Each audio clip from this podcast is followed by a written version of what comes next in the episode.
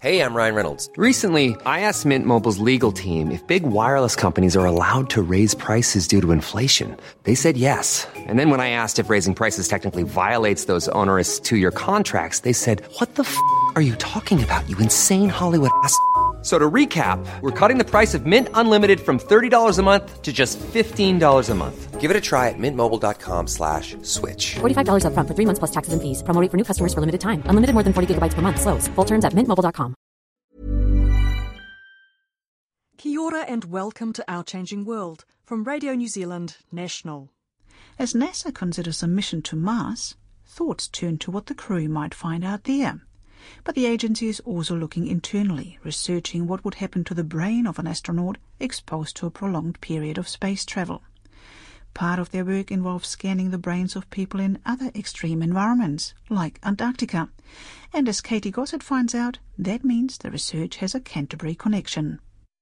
Okay, you're ready for the first task? Uh, that's the vault and code.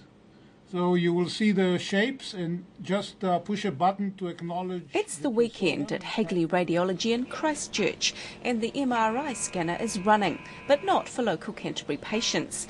Instead, today's subjects are part of an international team of researchers whose work is co funded by NASA and the German Aerospace Centre. I'm ready when you are. Three, two, one, go. Awesome.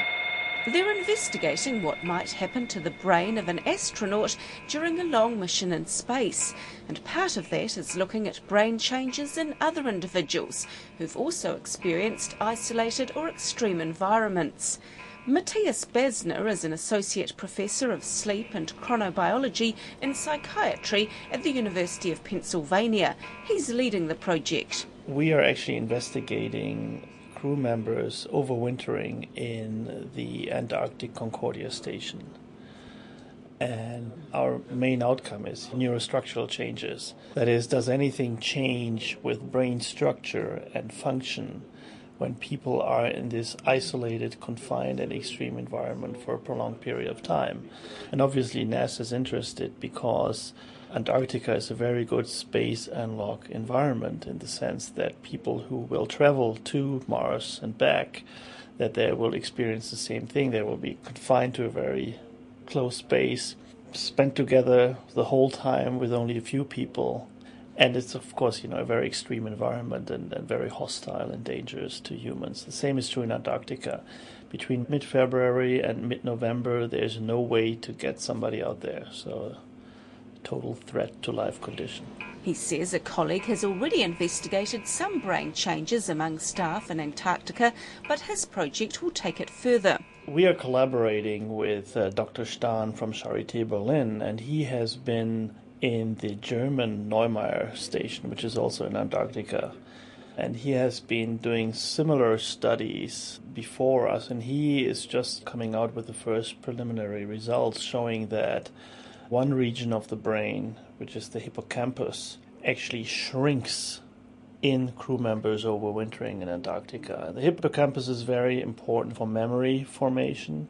Uh, on the other hand, like everything that is visual spatial orientation. So the idea there is if you're always in the same environment, no variety, always with the same people, and then also the psychological stress associated with living in this isolated, uh, confined, and extreme environment, that that actually is the cause for these structural changes in the hippocampus. And uh, what Dr. Stahn has not done is he looked at before and after the winter over.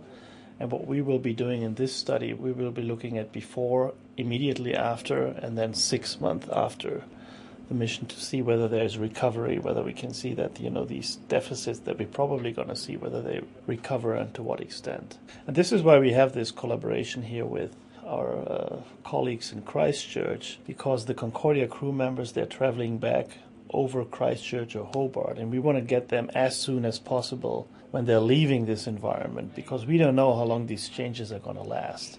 And Dr. Basner says while potential changes to the hippocampus would appear to be the most prominent finding at this point, there's plenty more to be gleaned from the data. We're looking at connectivity in the brain, which parts of the brain are connected to other parts, and is there any, you know, change in this connectivity? We're looking at changes in the wiring of the brain. We're looking at functional changes, so we actually have subjects perform different cognitive tests in the scanner to see, you know, what areas of the brain light up uh, when they're doing this test, and does it change at all after the winter over in Antarctica? So, you know, the our, our main hypothesis is that the hippocampus will change because that is the most sensitive area to these kinds of stressors. But, you know, we're actually very, very excited to, you know, what else we will see. And of course, you know, for the space agencies, this is uh, very important because it just hints to what astronauts could experience on their travel to Mars. And obviously, these are important functions, and space travel is, is a very dangerous thing, and you want subjects to, to perform at the best all the time because tiny mistakes can have uh, huge consequences. So, at this point, everything is wide open, and we're really excited to, to, to look at the data, see what happens. Part of what's happening today before the Antarctic crew arrives is the researchers must test themselves in the MRI scanner. That's because scanners in the southern hemisphere use a different system to the ones where the crew were first tested in Cologne, Germany. That means these researchers are effectively acting as a control for the experiment, and Dr. Basner needs to take his turn in the scanner. Okay, Matthias, are you ready? Okay, so now you'll be getting the fractal N-back, and you're familiar with the task. You just need to push a button when you see the target fractal. Okay, so if you're ready to proceed, we will start. Ready? Three, two, one, go. Dr. Basner's research colleague, Ruben Gur, is a professor of neuropsychology in the departments of psychiatry, neurology, and radiology, also at the University of Pennsylvania. He was recruited for his expertise in looking at brain function in relation to behaviour. And he shows me some of the stimuli both the control group and the Antarctic crew will be exposed to. One is a spatial task, and then an N-back task, N-back task looks at your working memory. It's sort of the scratch pad that you have mm-hmm. that remembers what you just did, what you're now doing, and what you're just about to do. And it keeps refreshing as you go along. And we simulate that by showing them fractal images. And there's one condition where they have to push a button every time they see a particular image. And then there is a one back where they push a button when the image they see is exactly the one that was before and then there is two back. They have to push the button if the, what they see is the same as two pictures back, and that's the toughest one. So here's the back room of the scanner, and you can see here the computer that delivers the stimuli that go into the scanner, and you can see on the screen each stimulus as it's being delivered, and you can follow the response of the uh, the subject who is inside the scanner. What, he, what you see now on the screen is what he's seeing now inside the scanner. He says the tests are ongoing for some astronauts who are already in space. Astronaut Kelly and cosmonaut Kornienko, and they're spending a whole year now in the International Space Station. And uh, they were scanned before they left, and once a month they take about 10 tasks. And uh, that way we can track any effects on their cognitive functioning as they are orbiting around the planet. And in the meanwhile, we also are doing studies on Earth. And this is one study. There are other studies that take place in other so called analog environments. All right, here we go. As Dr. Basner faces his last task, helping with the process is Dr. Tracy Melzer of the New Zealand Brain Research Institute. So, my role here is to liaise with all the researchers from Pennsylvania, make sure that we can run all their scans, get their protocols up and running, make sure the project works. And then hopefully in the future we'll begin to collaborate even more, get involved in some of the analysis. Great job, Matthias. The next one will be a DTI. Can you hear me? I can hear you.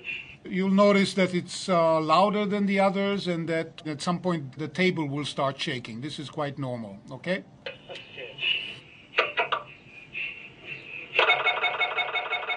As Dr. Basner points out, once he emerges from the scanner, there will be more data than just the brain research. He says there are up to 26 people who may take part over the course of two winters in Antarctica, and he says many of them are already carrying out other tests. They're wearing actigraphs, which are little movement devices, so we know about their sleep wake cycles. They do that 24 7. Once a month, they wear a, an ECG. We get 24 hour ECG, so we can look at heart rate variability. We can also indirectly look at their sleep structure, at their respiration. Uh, they do a cognitive test battery once monthly, and every week they do a little reaction time test, which is very sensitive to sleep deprivation. So, you know, we're asking a lot, but right now we're getting a lot. They're really good subjects. And he says once any stresses are known, the next step will be to find ways of countering them. We are already planning another study in, in the German Neumayer station where we're now trying to implement countermeasures. That is, we want to do uh, something that's called hybrid training, where people exercise on a bike, but at the same time, they're like doing a video game with virtual reality. So, you know, this sensory deprivation that people have in Antarctica to kind of, you know, counteract that and see whether we then can, for example, in the neuroimaging data, can we see any differences to people who have overwintered before in Neumayer? How are you doing, Kartik? Doing good. Okay, you ready for the first task? So you will see the shapes. As another uh, research team member takes his turn in the scanner, Dr. Basner says the data taken from these tests won't necessarily be used to help select astronauts. It's more about keeping the existing space crew safe and healthy. Can we predict that somebody is vulnerable in a certain respect? And then we can predict that, and then we have the right mitigation measures for that person at hand. Selection is certainly one aspect, but then more importantly, you know, we want to know who's vulnerable to what stressors, and then be prepared to get that person uh, there healthy and back.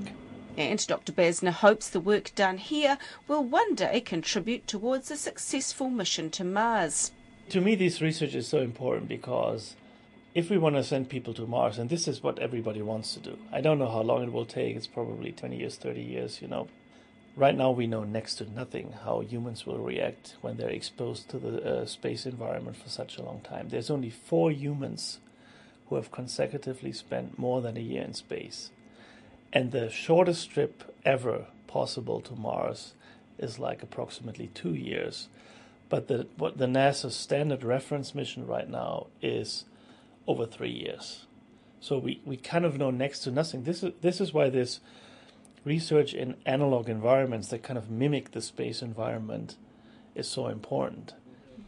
And that was Matthias Basner, a professor of sleep and chronobiology at the University of Pennsylvania. And you also heard from his colleague Ruben Gur, as well as Tracy Melzer from the New Zealand Brain Institute. That's all for now. For more, check us out on the web, radionz.co.nz forward slash Our Changing World. Kia ora mai.